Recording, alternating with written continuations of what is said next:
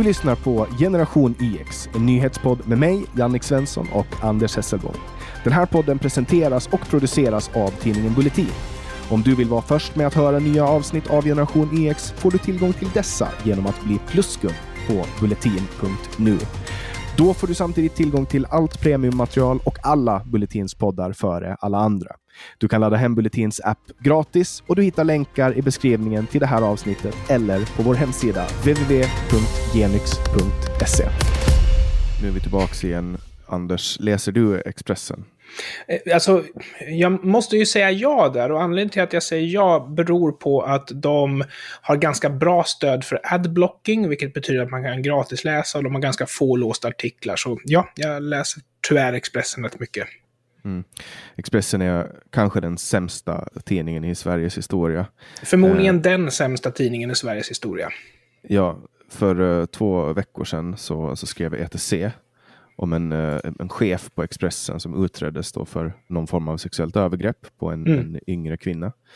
Och så går då en journalist som heter Frida Sundqvist ut och berättar att det var hon som har larmat. Mm. Och nu har hon blivit uppsagd. Nej, hon fick sparken. Ja, hon har, blivit, hon har fått sparken. Förlåt, jag blandar på de där två. Är, ja, att bli uppsagd är den snälla varianten. Ja, nej, hon har blivit, hon har blivit avskedad. Ja. Uh, och det här är alltså en i raden av många saker som händer på Expressen som inte är bra. De, man pratar om elitism och så vidare och så vidare. Och hon har då larmat om en sexistisk kultur på Expressen och då blir hon sparkad därifrån. Hon har också berättat till ETC eh, Eh, om hur chefer då har, har velat ta hennes idéer och ge dem till andra manliga journalister och att hon har hjälpt till med olika former av journalistiska granskningar då, utan att få sin byline. Ja, det här gör ju henne lite grann till en tystad visselblåsare, men vi kan ju konstatera att Expressen är inte glada över journalistik, därför att det var ju faktiskt meddela media som hon ville göra, men alltså inte fick dem. Och vi har ju läst en artikelserie om just eh, de interna problemen de har på Expressen, men folk är väl halabaloo och chill med det antar jag, och eh, Expressen de rullar på med sin usla journalistik trots ja, alla oegentligheter. Och där på tal om usel journalistik, så det var ju då Jean Frick som har, har via nyheter idag, källor fått tag på en bild där man ser den nya civilministern Ida Karkainen som gör en handgest, hon sträcker mm. upp handen. Och eh, då har då Expressens reporter Anna Gullberg, som jag av egen erfarenhet vet att det är en mycket slarvig journalist. Hon, mm. eh, hon cherrypickar citat, och hon, hon använder sig av källor som, som är tvivelaktiga. Det är eh, agendajournalistik hon sysslar med. Det är ju inte... Ja. Det är riktig slaskbottenjournalistik. Mm. Så hon då lurar in den här Ida Karkainen. Hon åker upp till Haparanda och, och, ska träffa Ida som är den yngsta ministern då i Magdalena Anderssons eh, regering. Och eh, börjar med en intervju och liksom sen glider de långsamt in på, på det här med hennes eh, sambos eh, replokal som har en sån här sydstads, sydstadsflagga och så vidare. Och sen börjar hon konfrontera då den här Ida med en bild från när hon är 16 år och gör en gest som ser ut att vara eh, highlande. Mm. Nu är det ju, hon förnekar att det är ett highlande och, och så vidare. Men, och, och, men hela den här Expressen-artikeln är uppbyggd på den här sensationen. Att det här är, alltså, och tro mig, jag är mm. den första som skulle eh, vilja att eh, en, en, eh, ett socialdemokratiskt statsråd ska åka dit för att heila. Men, ja. men det här som hon ja. gör, som Anna Gullberg gör här, det är inte ordentlig journalistik. Det är inte schysst Nej. journalistik. Det är dålig journalistik. Ja, och ska vi diskutera sakfrågan lite snabbt så måste jag ju ändå säga att eh, jag är lite paff över hur vanligt det var inom vänsterkretsar att lyssna på vit maktmusik och att heila och så här. Men jag skulle tro att ministern i fråga här, hon satt väl i det sällskapet hon satt sydstatsflaggor, highlande. Även om det här inte var ett highlande som hade fastnat på bild så var hon ju uppenbarligen i ett sånt sällskap. Men jag är förvånad över att det var så vanligt som det ändå var. För nu har ju varenda vänstersympatisör sagt, vadå, alla gick väl omkring och hyllade Hitler hela dagarna liksom. Ja, alltså hon är, hon är tillsammans med trummisen i Raubtier, som ja, är ett nationalistiskt eh, band eh, som eh, som sjunger kontroversiella texter om att krossa konspirationer och medias konspirationer och så vidare. Och hon är då tillsammans med den här killen och mm. det hänger en sydstatsflagga på väggen. Jag, jag vet inte om de är nazister. Jag tror, jag är ganska säker på att de inte är nazister. Men uh, det här är i alla fall ett sätt att, alltså en, en bild på henne för 15 år sedan. Ja. De gör en så stor grej av det. Alltså, hon svarar ju på att hon inte, hon svarar ju att hon, hon inte heilar. Alltså mm. det är liksom, och, och, och så här, alla vet att hon inte är nazist. Så här, hon hon, ja, hon gud, är socialdemokrat. Hon är, inte, hon är inte nazist. Nej, och alltså, det är ju det här som är det centrala tycker jag. Att hon inte är nazist. Och det kan ju folk som känner henne intyga att hon har liksom schyssta värderingar. Och därför så tycker jag att huruvida hon heilar eller inte, inte är en viktig fråga för mig. Därför att dels så var hon ung, dels så styr man inte över vilket sällskap man hamnar i då. Dels så är det ju så att hon är ju förmodligen en annan person idag. Men jag är alltså förfärad över hur den här nyheten om eh, Karkainen har tagits emot hos eh, svenska, ja framförallt hos svenska vänstern. Att det kommer fram så mycket, så sjuka grejer om vad folk höll på med. Och jag vet inte hur hur du var, men jag var ju redan i tonåren väldigt rustad mot rasism. Jag fick lära mig att eh, det var någonting dåligt, vi pratade mycket om det i skolan. Det var, fanns total nolltolerans från föräldrar och lärare mot alla sådana här tänkbara uttryck. Och jag visste ju om att det fanns en klick människor som tyckte det här var häftigt, men rustad med all den kunskapen så föraktade jag det eller ogillade det starkt då. Men idag har jag inga problem med att man har en sån historia. Men jag är chockad över hur många det är som har en sån historia. Hur stor nazismen är på vänstersidan. Alltså det här är, är ett problem. Alltså det finns jättemånga. Säg att du tar en serie av bilder, 10-15 bilder. Jag kan garantera det. Jag ska göra en live-googling nu. Nu googlar jag Stefan Löfven heilar. Ja, det, första, ja, ja. det första jag hittar är en bild på Stefan Löfven som heilar. Ja. Okay. Och här gör han någonting annat, men handen är fångad i en gest så att det ser ut som att han gör en, en Hitlerhälsning. Det är en väldigt universell grej att rikta ut handen i vad är det, 45 graders lutning. Det är en, en, det är en ganska normal handgest. Ja, men jag, jag, vill säga att jag friar ministern, men jag förstår att hennes liksom, bakgrund inte är kristallklar ren, men jag kräver inte det utav henne. Men däremot ja, men det är, det guilt att... by association. Alltså ja. vad hennes kille gör, det är inte hennes Nej, nej, gud last. nej. Gud nej. Det, det är det jag säger, man är ju offer för det sällskapet man umgås med och det är ju därför det är viktigt vad man har för värderingar idag. Och idag har jag inga misstankar mot henne för att ha taskiga värderingar. Det är en jätteviktig grej att påpeka. Men jag vill också att de som försvarar henne genom att säga att vadå, alla avgudar ju Hitler, vadå, alla vill ju gasa ihjäl alla judar, vadå, alla går omkring och heilar hela tiden. Jag vill att de människorna ska ta sig en funderare nästa gång det dyker upp en skandal inom till exempel Moderaterna. Mm. Ska de då vara konsekventa i sitt argument och säga vadå, alla avgudar väl Hitler liksom? Jag överdriver nu, men jag, jag, jag, blir irriterad på att det är så många som antar att det handlar om ett heilande och att det då är helt okej. Okay. Mm. Ja, alltså jag, är, jag vet inte, allt det här med drev eh, just ja. nu. Jag har, ju själv varit, jag har ju själv varit i ett drev under en ganska lång tid nu. Och, ja. och jag vet hur orättvist det är. Alltså för att man, har, man hittar en grej och så vet man att ja, det här innehåller 20% sanning.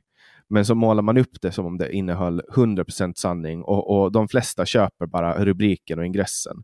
De lyssnar aldrig på den människan som blir utsatt för drevet. Och det är så här, ja, det är lite kul att en sosseminister nu åker dit för att göra det som socialdemokratin i så många år har anklagat andra människor för att vara, det vill säga mm. nazister. Det är deras egen retorik som slår tillbaks på dem. Det är ett bra grev av Jean Frick. Det är han som har fått tag på de här källorna.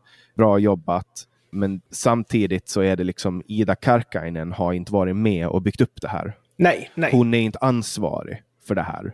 Det slås mycket sådana här drev mot, mot uh, sosseriet nu. Ta till exempel ny, SSUs nya förbundssekreterare, mm. Diar Cicek. Mm. Uh, han, han, har blivit då, han valdes i augusti då, för drygt ett halvår sedan. Och han har tidigare varit på riksdagslistan inför valet 2018 för Socialdemokraterna i Falun. Och han har blivit avstängd från Uppsala universitet i fyra veckor då, 2018 för att han har försökt vilseleda vid bedömning av studieprestation. Mm. Och det var då en Eh, inlämningsuppgift där vissa delar var identiska med en annan student. Där ja. han då ska ha plagierat. När det gäller den här frågan så ska jag säga att här vet jag om att det är så man jobbar idag. När det gäller eh, heilande och sådana saker så är jag lite paff över hur vanligt det var. Men det här vet jag ju om. Jag har ju kontakter inom utbildningsväsendet så jag vet ju om att fusk är en vedertagen och etablerad metod. Därför att det är ju bara om du åker fast som det blir ett problem. Och samtidigt så är det så vackert på något sätt att eh, vi inte ser några problem med att våra framtida makthavare då har gått den här vägen som alla andra uppenbarligen har gått idag. Du har en liten klick människor som studerar och redovisar ärligt och på riktigt. Alltså jag är så gammal så det var ju det enda normala liksom när, när jag pluggade. Men idag så verkar det vara så att var och varannan, alltså författare som klipper och klistrar texter från andras böcker och inte ens vet om att det finns någonting som heter upphovsrätt personer som gör varandras uppgifter på universitetet för att de helt enkelt inte vet om att du ska göra dem själv. Och så har du ju då en liten klick som är oärliga och, fuskar rent utstuderat. Och jag vet inte vilken grupp som Zizek tillhör, men fusk är ju någonting som sker idag. Annars skulle ju inte så många bli avstängda. Ja, hans hans eh, svar, eller vad ska jag säga, press, Socialdemokraternas pressekreterares svar. Det, det, är ju han som, det är han som är avsändare, men så här, det, jag tycker det är ganska kreativt. Universitetet tyckte att prom en promemoria jag skrivit blev för lik en annan students och förvaltningsrätten höll med. Ja. det blev inte bra, jag ångrar att jag var oaktsam. Det var, ja. det var ett perfekt presssvar. Idag, idag tar jag Socialdemokraternas eh, parti, ja. verkar det som. Och jag skulle också säga till Socialdemokraternas försvar att de har väl aldrig haft några andra ambitioner än att ta in fuskare. Har du hört någon socialdemokrat som är besvärad över Zizeks avstängning? Uh, jag, har inte, jag har faktiskt inte sett reaktioner på det här. Nej, jag tror inte folk bryr sig. Mm. Fusk är det nya normala. Ja, fusk eh, kan man ju också göra om man är sugen på pizza och det såg vi ju eh, i, i, juli. Ja. Eh, det var ju igen då fruktansvärd upplevelse för de inblandade, men det var ja. på Hällbyanstalten så gick då Haned eh, Mohammed Abdullahi och Isak DeWitt in i ett vaktrum de var beväpnade med shivs, prison shivs, alltså hemlagade mm. eh, knivar i princip. Och där ja. tog de då två stycken anställda från kriminalvården som gisslan. Och eh, de eh, hotade då eh, folk till livet och de eh, höll dem kvar där under ganska många timmar. De ville ha en helikopter och 100 000 kronor samt mm. 200 000 euro, det är alltså 2 miljoner kronor. Och sen ville de ha varsin uppsättning med kläder. De uh, sa och deklarerade att de inte kommer att prata mer utan kommer att låta svärdet föra deras talan om oj, oj, oj, ja. Så ja, nu i efterhand, då, eller sen senare så ändrade de sina krav. Istället ville de att alla inlagda då skulle få kebabpizza. De fick 20 kebabpizzor eh, och eh, efter nio timmar då så släppte de gisslan. Nu har de blivit dömda till sju års fängelse. Ja. En kebabpizza åt polarna för sju års fängelse. Frågan ja. om det är värt det. Men det var förmodligen lite kidnappningssituation här som var problemet. Men själva rymningen vill jag säga är inte olaglig, utan sitter du i fängelse så har du rätt att rymma. Men är det så att du begår nya brott under rymningen, då kan du liksom drabbas av dem också självklart. Men att rymma är inte olagligt. Utan det är ju all, allt det som händer runt omkring. Men eh, på sätt och vis, jag, alltså, jag tycker att det här är ett uttryck för ett traditionell tjuvheder. För det var ju inte han som skulle smälla i sig alla pizzor. Det var ju till sina medfångar. Jo, men tjuvheder och så är det ju. De tänkte ju på de andra och de kanske säkert blev populära, men frågan är om sju års fängelse är värt det. Jag tänker mera tänk på hur, hur jobbigt det måste ha varit för, för dem. Ja, ja, ja, det är ju därför han får ett straff. Men å andra sidan, tror du att den här killen skulle rehabiliterats till samhället och bli en mönstermedborgare om det inte vore för det här? Det är väl bra att han får sju års fängelse till. Alltså, alltså de, satt ju, de satt ju redan på maxstraff. De ja, satt okay. redan på 18 år båda två. Så de där, de där sju åren kommer nog att försummas sist ja. och slutligen, tror jag. Men jag vet inte riktigt. Men ja. känner jag svensk, eh, svensk rättssystem rätt så kommer det där att bakas in och så försvinner det. Ja, men jag tror ju att det du är inne på det är ju att man har ju gjort en fruktansvärd grej om man har kidnappat någon person. Och, och, det håller jag ju självklart med om. Men det är ju som jag sa, alltså tjuvheder säger ju inte odelat hyllande, utan jag säger ju det för att det är en speciell grej. Liksom. Mm. Jag tänker på hon kvinnan som körde ihjäl en person. Jag ska berätta om det alldeles strax. Hon kommer nog vara betydligt mer besvärad om att få fängelse än vad den här killen som beställde kebabpizzor och helikopter är. Och, alltså, det här tror jag är en generationsfråga, men vi pratar alltså om en 24-årig tjej som har kört bil och hon har snapchattat under tiden hon har kört bil. Och när man snapchattar så har man inte riktigt så mycket fokus på vägen som man borde ha. Hon kom över på fel sida. Frontalkrockade med en 62-årig man som omkom. Var det värt att snapchatta? Alltså det, den här berättelsen säger ju någonting vilka slavar vi är under tekniken redan idag. Och när jag säger vi menar jag inte jag personligen, utan jag menar gemene man. Att vi hade någon naiv vision när vi utvecklade datorn från början, att det skulle vara ett verktyg som skulle jobba i våran tjänst. Men nu har ju liksom maskinerna tagit över oss och gjort oss beroende av dem istället. Det är vi som är slavar, det är vi som matar dem med den informationen de vill ha för att kunna liksom ta sig vidare till nästa erövring. Liksom. Mm. Ja, nej, jag vet inte, alltså olyckor händer ju. Jag menar tidigare på 80-talet så kanske folk dog för att de spinkade sig i spegeln. Jag tror att det här mera har att göra med människors eh, förmåga att förstå allvaret i att hålla koncentrationen på vägen. Och då tänker jag att kanske någonting annat skulle ha distraherat personen om inte telefonen ska vara där och Snapchat. Du menar att folk har i allmänhet alldeles för kort attention span? Fast i så fall, skulle det vara hela sanningen så skulle kurvorna vara mer raka. Man skulle inte behöva införa en lag mot att uh, använda telefonen medan man kör bil. Man skulle vara nöjd med den lagen som säger att man ska vara uppmärksam. Mm. Men spegeln, sminkspegeln fick ju inte någon egen lag, utan uppenbarligen så är det ju så att uh, myndigheten har identifierat ett problem här. Mm. Ja, och uh, på tal om myndigheter och problem. Oj då. Eh, Anders Tegnell. Eh, ja. Du vet, alla mejl på myndigheter är ju offentliga, ja. inklusive Anders Tegnell och eh, han fick ett mejl då från en person som, eh, som skrev så här. Det här är alltså den 20 november 2020. Ja. Hur vore det att göra en mindre studie om munskyddsbärande i verkligheten i Sverige liknande den som är gjord i Danmark? Mm. Till exempel tre gymnasieskolor med och tre utan en miljö där det sannolikt trängs en del trots allt. Då skulle vi få egna data, bidra till kunskapsläget och framförallt slippa tjatet, vilket vore en arbetsmiljöfrämjande åtgärd. Idén framförd av Anders Johansson i Dagens Medicin ser bifogad. Och då svarar eh, Anders Tegnell, hej, inte så lätt som det låter nedan, men skulle vara spännande. Vet du någon som skulle kunna göra? tror vi skulle kunna sponsra. Så här säger alltså Anders Tegnell att han skulle kunna sponsra en studie som visar att munskydd inte är nödvändiga. Och nu då för några dagar sedan, då, eller några dagar sedan, någon vecka sedan, så publicerades den bangladeshiska munskyddsstudien. Och det var det, det, första randomiserade experimentet om munskyddsanvändning då på samhällsnivå. Mm. Och den visar att munskydd fungerar för att dämpa smittspridningen. Och det är alltså Bulletins husläkare Benjamin Kalischer Belander som har fört fram det här.